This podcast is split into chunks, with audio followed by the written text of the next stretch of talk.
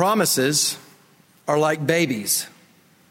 They're easy to make, they're hard to deliver. Napoleon, the great general, said that the best way to keep your word is never to give it.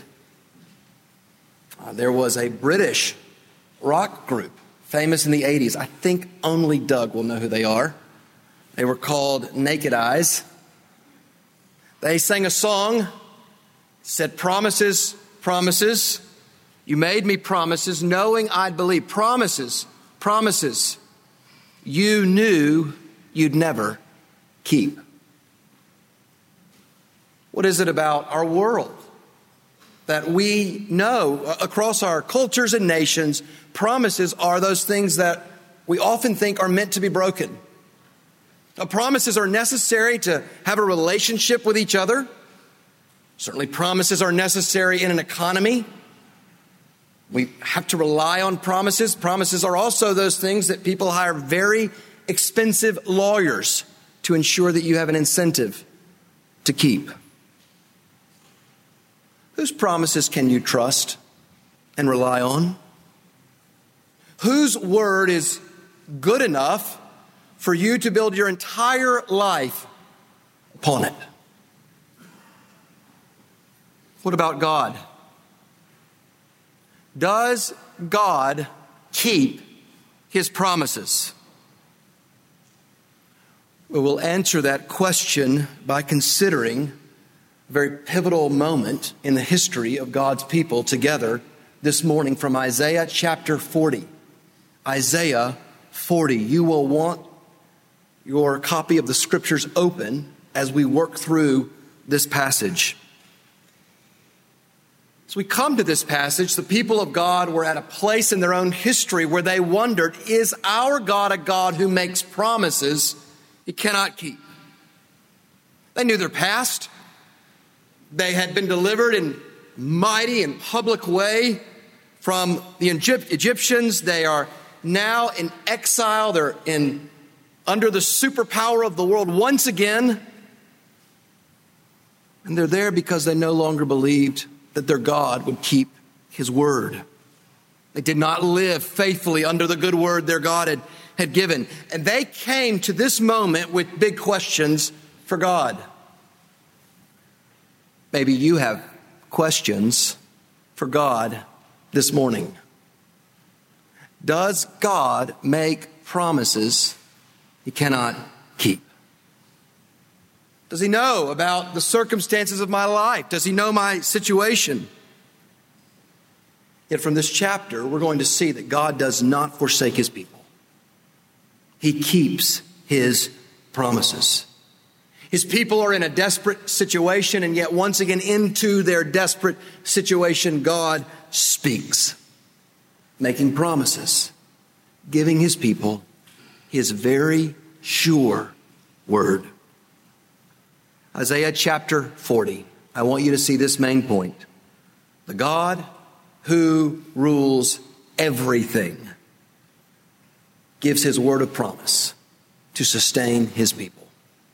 The God who rules everything gives his word of promise to sustain his people. And the first point I want you to see from this chapter is the God whose word brings comfort the God whose word brings comfort. Verses 1 through 11. I wonder if you remember what it was like when you were growing up, when you had done something really, really wrong. That might have been your experience this week, one of the kids here. And you weren't sure what your parent was going to say to you next. You just knew you were in big trouble. This is precisely where the nation of Israel is when we come to this chapter. Isaiah is speaking to the future exiles, and he's speaking in the present to God's people who are not yet, but will live under Babylonian rule. And they had rejected God's word. And now God speaks. Look at verse 1. Comfort Comfort my people, says your God. Speak tenderly to Jerusalem and proclaim to her that her hard service has been completed, that her sin has been paid for, that she has received from the Lord's hand double for all her sins. It's a word of grace. God gives to his people who should have known his judgment grace. And so, for his exiled people, judgment will not be the final word. I want you to see from this the commitment of God to his people. They've sinned in unbelief, but God remains committed to his own. He, he speaks tenderly to his people. They're no longer physically in Jerusalem, but as the text makes clear, they are still Jerusalem. He wants them to know that though you are an exiled people, that you're away from the land of promise, I am committed to you. What's more, God promises her iniquity is pardoned. She has received from the Lord's hand double for all her sins. Now, that just simply means, as one writer noted, punishment had been accepted for her iniquity. The prophet Isaiah never compromises God's holiness by minimizing man's sin. Isaiah in this book will go on to develop in later chapters a servant who will mysteriously come into history and atone for the sin of his people. What God is showing is he is committed to displaying grace. And what's the proof? God makes the provision to atone for sin. It's all of grace. This is God's way. We can't atone for ourselves.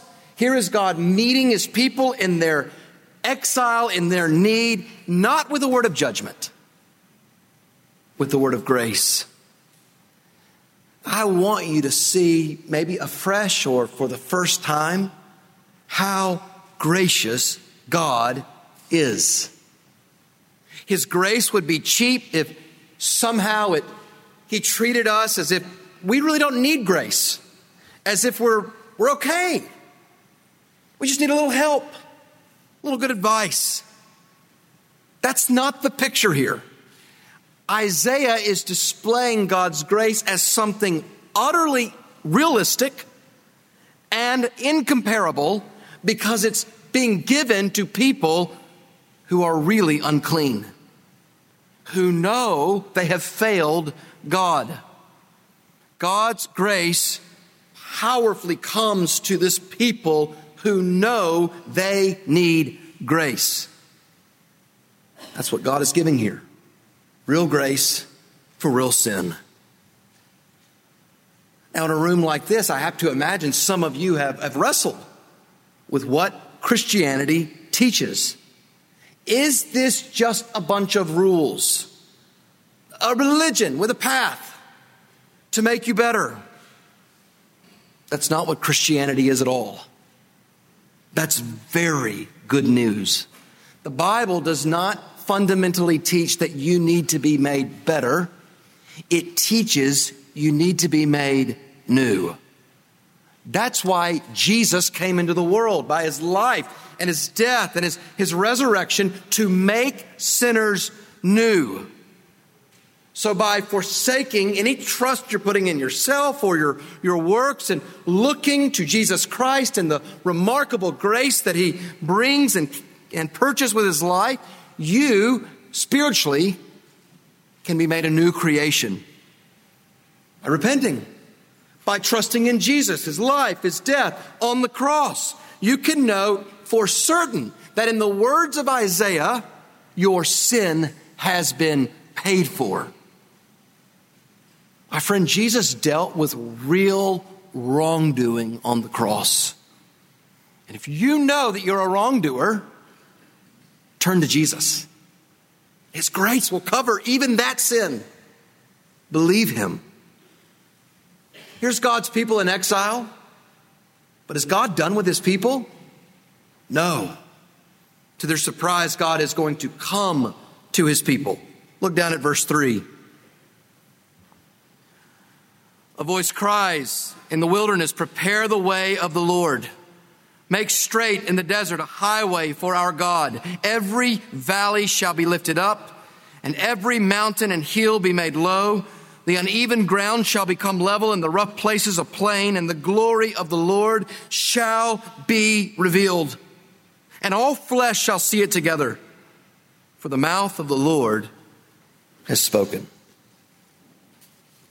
As you work your way through the Old Testament, what becomes very clear is that preparation must be made for the appearance of God. Now, verse 3 here is quoted by all four of the Gospels. John the Baptist uses this very text to prepare God's people for the ultimate appearance of God in Jesus Christ. Although his people are in the wilderness, although they're in the desert, God visits his people. Here is the God who will not stop identifying with the messiness and the mess of his people. He's coming to meet his people. And Isaiah makes use of every type of terrain on the earth there in verse 4 to make this point that the world will be transformed. The world will be made ready for the coming of the king and the display of his glory. And it's not going to be a small event. In his coming, his glory will be revealed. It will not be hidden. It will not be veiled as it is to so many in the world now. What does Isaiah make clear? On that day, all mankind together will see it. In his gospel, Luke takes this very verse. He shows John the Baptist saying, all flesh shall see the salvation of God. We live in a world that is happy just to conveniently ignore the true God. But doesn't it comfort you to know for certain God will not be conveniently ignored forever? This will be an unmistakable, visible demonstration of God's glory. All mankind, all flesh will see his glory. And the glory of the Lord is Jesus. The glory of the Lord was on display in the crucified Messiah as he turned the wisdom and the strength of this world on its head. And yet his glory will ultimately be revealed when Jesus comes again to show the world he is the world's true king. The king in his beauty and all flesh, not just the remnant, will see it. And he will vindicate his own before the world. Isaiah is promising God's marginalized, dominated people. God is going to move in a spectacular way on the world stage. Exile will not be the end of your story. It will not be the end of your story either if you're a Christian. Your hope in God will not prove to be a loss. Brothers and sisters, in Jesus Christ, God is for us. The glory he reveals to the world will be ours to share with our Savior. Here we know suffering in this life. There we will know irreversible glory and joy. Listen to what Thomas Watson, a Puritan pastor, wrote. If we are in covenant with God and He says to us, You are mine, then all that is in God is ours. My wisdom shall be yours to teach you. My holiness shall be yours to sanctify you. My mercy shall be yours to save you. God is a whole ocean of blessedness. If there is enough in Him to fill the angels, then surely He has enough to fill us. There is nothing good God withholds from his children. Now, what is the guarantee for this promise Isaiah is making? He simply says, For the mouth of the Lord has spoken. The guarantee is that God has issued his word, and that is enough. What God declares in heaven comes to pass on earth always. Every time he has spoken, He will do it. So far from being a, a future of hopelessness, the, the future for the people of God, for you, is, is glorious. And God guarantees it by Himself. And this word, which brings comfort, is the most certain and lasting power in the universe. Look down at verse 6. A voice says, Cry. And I said, What shall I cry? All flesh is grass, and all its beauty is like the flower of the field. The grass withers, the flower fades when the breath of the Lord blows on it. Surely the people are grass. The grass withers, the flower fades, but the word of our God will stand forever. I want you to feel the, the, the gutsy confidence that Isaiah has here. Remember, he, he's writing to the people of God who will be in exile, but we're not yet in exile. He's writing with an eye toward the future when Yahweh, the God who has bound himself to his people, what he will do then. Now, for Isaiah to say this is to put himself out there. It may not be true. Perhaps God's word would fade. Maybe God's word won't stand forever. And yet, see this this word issued so long ago remains. It goes forward to us together.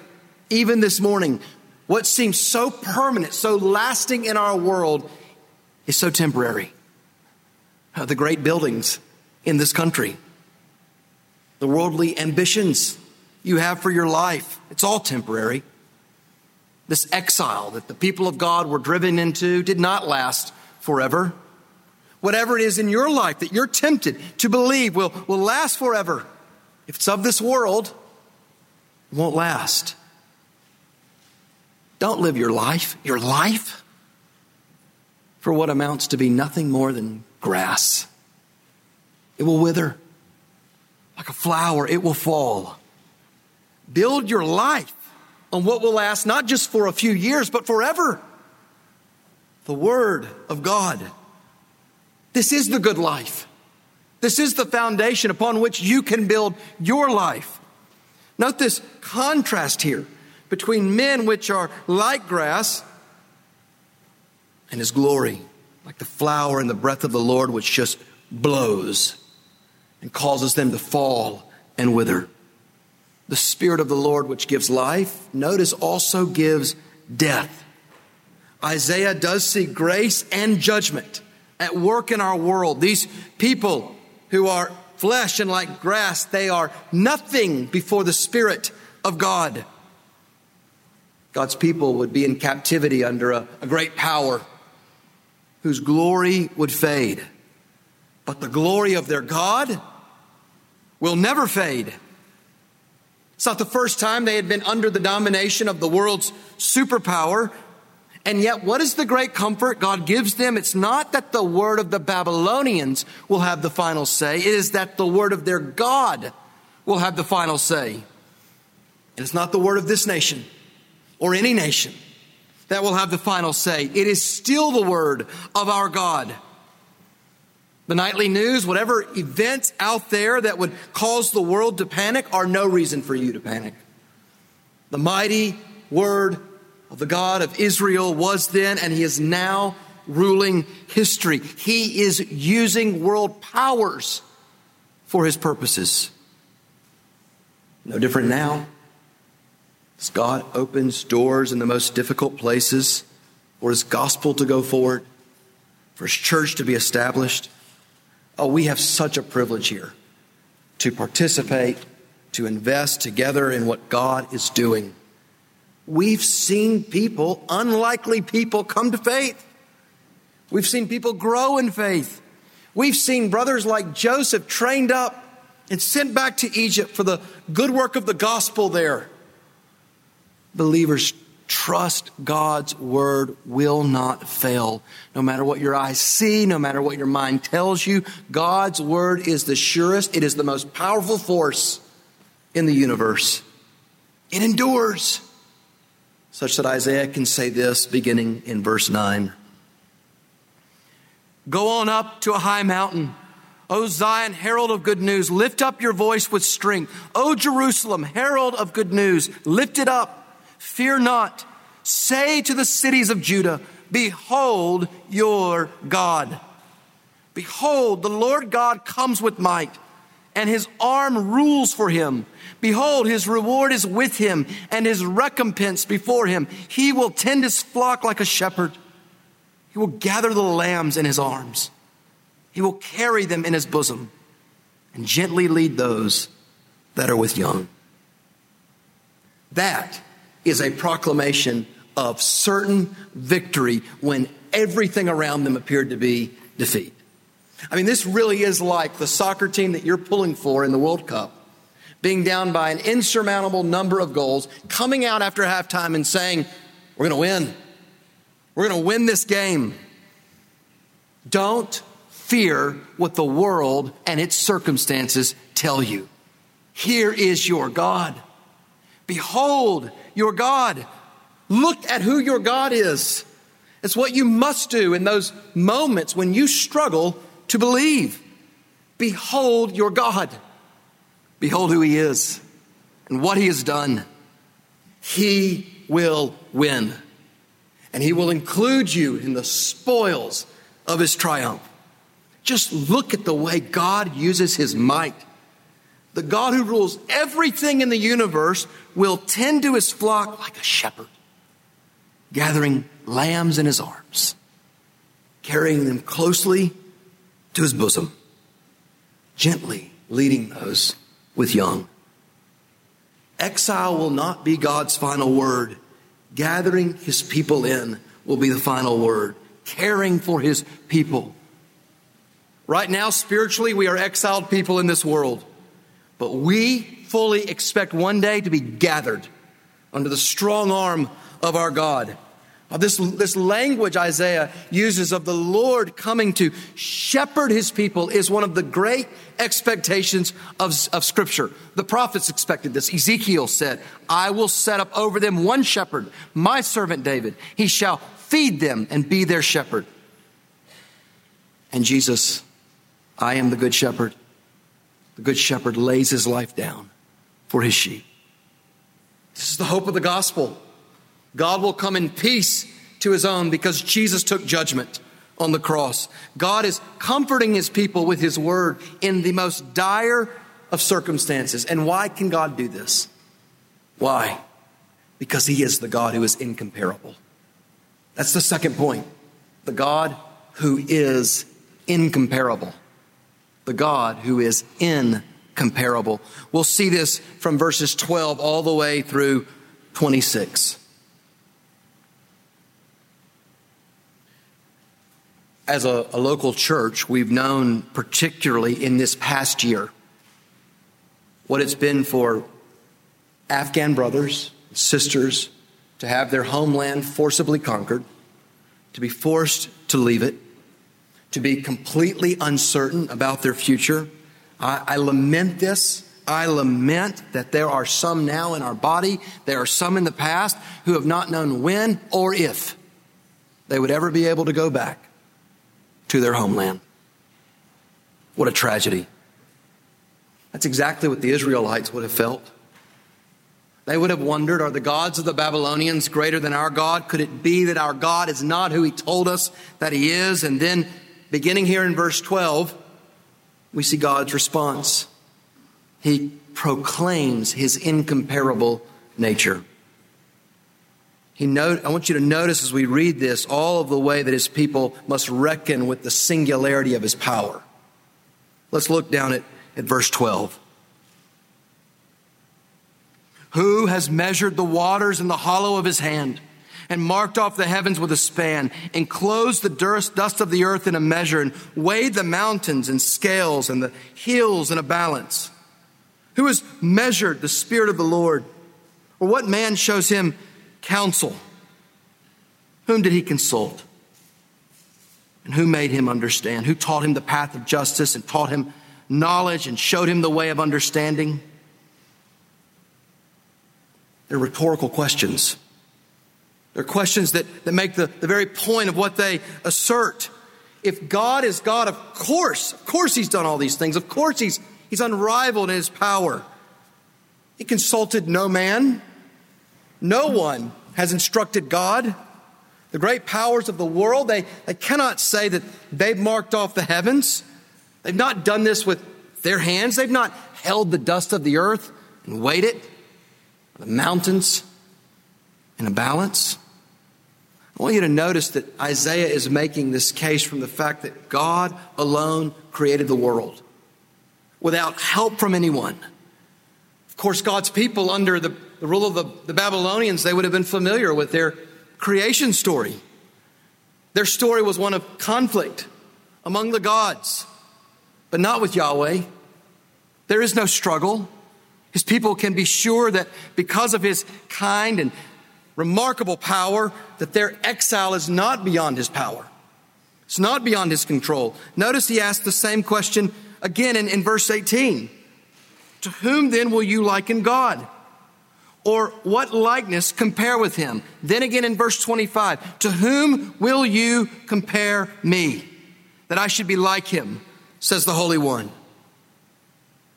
One of the false ideas that so many people, maybe you, believe about God is that God is like us, just a little different, just a little bigger, there to provide just a little help when we need it.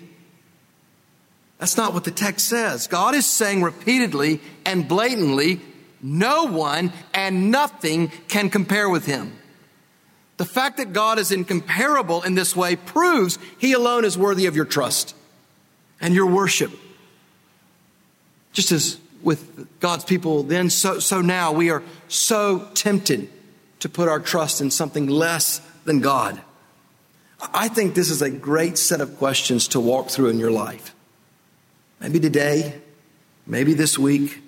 Ask yourself who compares with God? Who is God's equal? The answer is no one.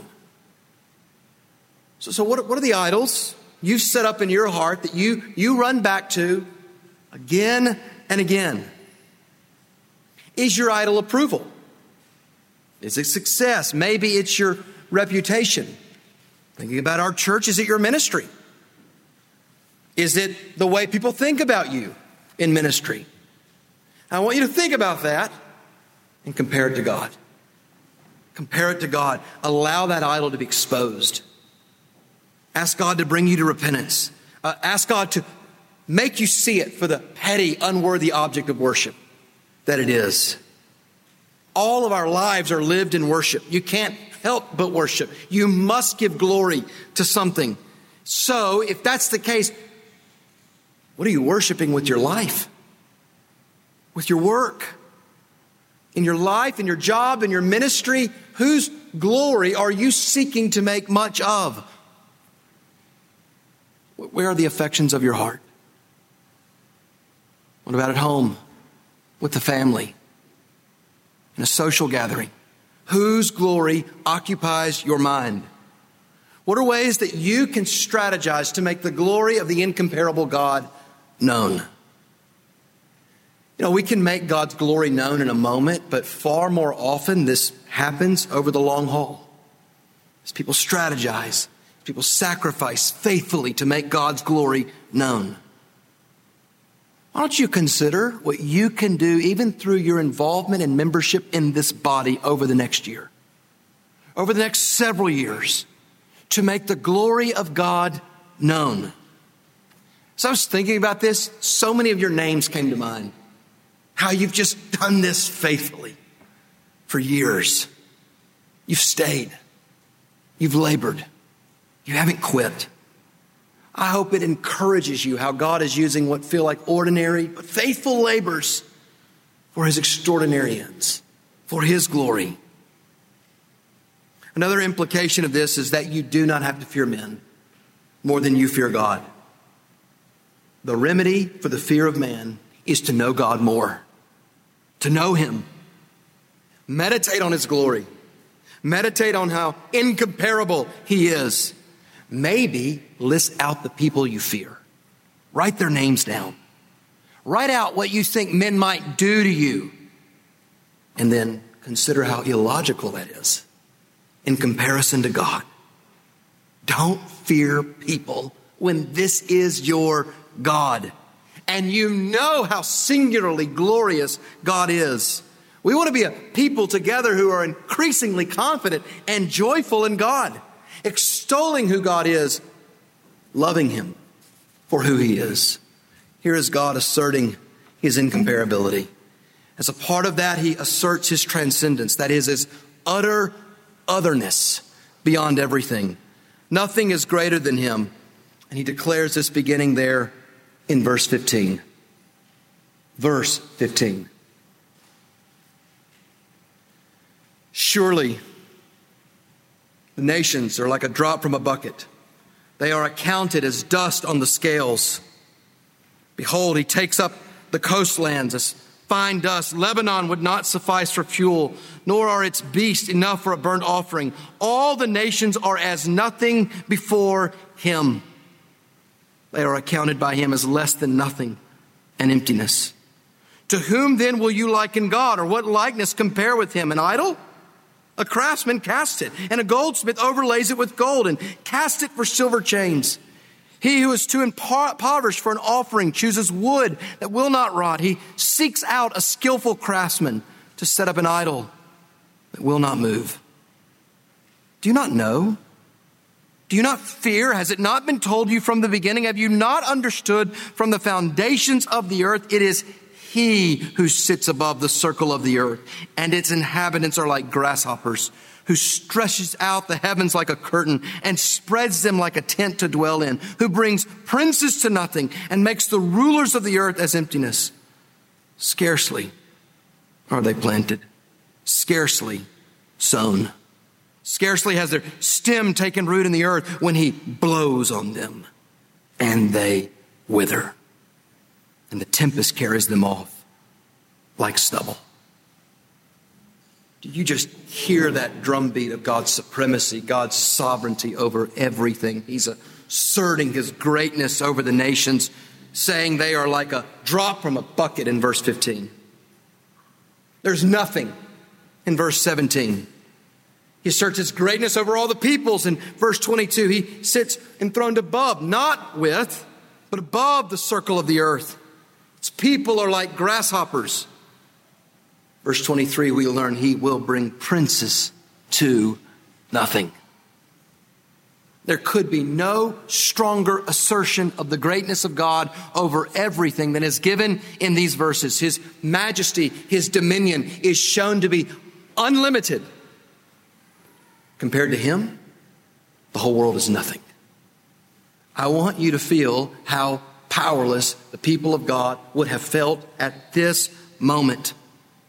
The whole world viewed God's people as serving a weak God. It doesn't sound much different from today. And yet, this great world empire would be brought to nothing, banished to history. This is why, brothers and sisters, we as Christians do not ultimately boast in our nationalities. Christians are a people from many nations, many backgrounds. Our nations, each one of them, are as nothing before God. What holds us together as Christians is the reconciliation we've received by grace through Jesus to God. The peoples from the nations, the peoples we prayed for even this morning, the people for whom we cross oceans and boundaries to reach, they are the prize of Jesus. You, if you're trusting in Him, are His prize. Heaven and earth will be decimated by His word, but He will move heaven and earth for your good. And remarkably, the God who reigns over the nations came to save the nations. That is the other side of the transcendence of God. And like our friends here, we don't have a God who is simply far off, far away. We have a God who in Jesus Christ has come near. That's why Isaiah began this chapter proclaiming, Prepare the way of the Lord. It's why John the Baptist uses the same language to prepare the world for the coming of God's Son in the flesh, the God who rules over all flesh, subjected himself to flesh and all that life on earth brings with it the transcendence and the immanence of God, the God who is overall, dwells with and among his people. So if you're talking to a Muslim friend about the gospel, or maybe you come here from a Muslim background, I want you to see this in the Old Testament. This prophet Isaiah is pointing forward to this God who will mysteriously come near to his people in all of our brokenness and need. His visitation, mysteriously revealed in Jesus, was not a deviation from the plan. It was the long expectation of the Old Testament prophets. This is the great comfort that we take in God when like his people who have gone before, we, we can't make sense of what's going on in our lives or in the world. We are confident in our God who faced suffering, who came near, who confronted evil. This God who is over everything, before whom the rulers of the world are as nothing, has come near in Jesus, and he allowed himself to be made nothing before the rulers of this earth. The God before whom the nations are as nothing, willingly suffered and died for the nations to save them. Behold your God. Behold your God who, who sits on the throne. He does all that he pleases, and all that he pleases to do is good. There's no God like our God. There's no God who can contain your joy and your desires. No God with this incomparable kind of power, as Isaiah makes clear there in verse 26. Lift up your eyes on high and see. He who created these, he who brings out their host by number, calling them all by name, by the greatness of his might, and because he is strong in power, not one is missing. There are more than several trillion stars in the universe. The incomparable God calls them all by name. Not one is missing. He flung them into space with the power of his word. And if he does not forget stars, you can be sure he will not forget you as his precious child. Isaiah reasons that God is the ruler and the creator of everything, and yet the, the message that he's driving home from that is, as one person said, that his people are his central concern. This is your God, Christian. And the cross is irrefutable proof he's for you. The cross proves to you that Jesus Christ will receive the reward of his suffering. This is the confidence you need to keep going in the Christian life or in ministry. Your God will ensure the gospel will go forward. He will win the prize for his son. Isaiah here is making use of all the, the elements of the created world to give us a sense of the infinite glory and power of our God. And because we believe this, because we trust Him, we expend ourselves for His glory.